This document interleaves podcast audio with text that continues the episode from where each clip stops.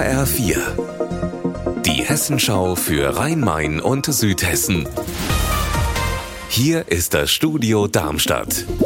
Mit Gabi Beck, hallo. Den Landessieg hatten die drei Schülerinnen von der Gustav-Heinemann-Schule in Rüsselsheim schon in der Tasche. Jetzt haben sie auch im Bundesfinale von Jugend forscht gewonnen.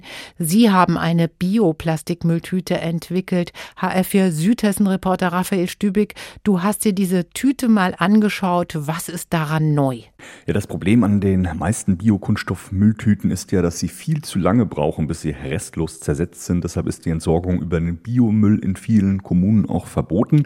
Die drei Jungforscherinnen haben jetzt aber viel experimentiert und aus einem Mix von Glycerin, Essigsäure, Stärke, Wasser und Handfasern eine reißfeste Folie entwickelt, die schon nach drei Wochen im Komposthaufen fast vollständig zersetzt ist.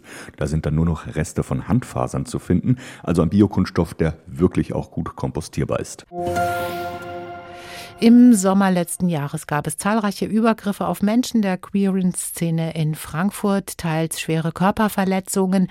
Seitdem arbeiten Polizei, Stadt und LGBTIQ-Community zusammen.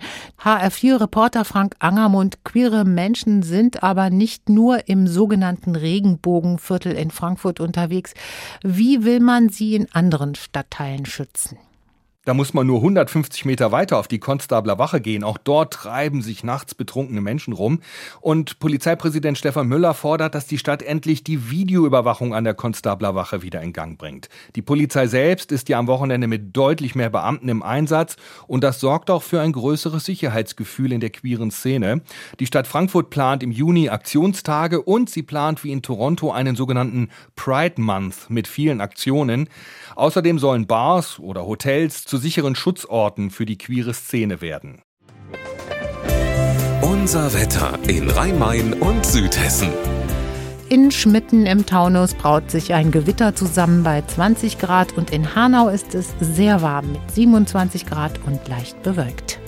Ihr Wetter und alles, was bei Ihnen passiert, zuverlässig in der Hessenschau für Ihre Region und auf hessenschau.de.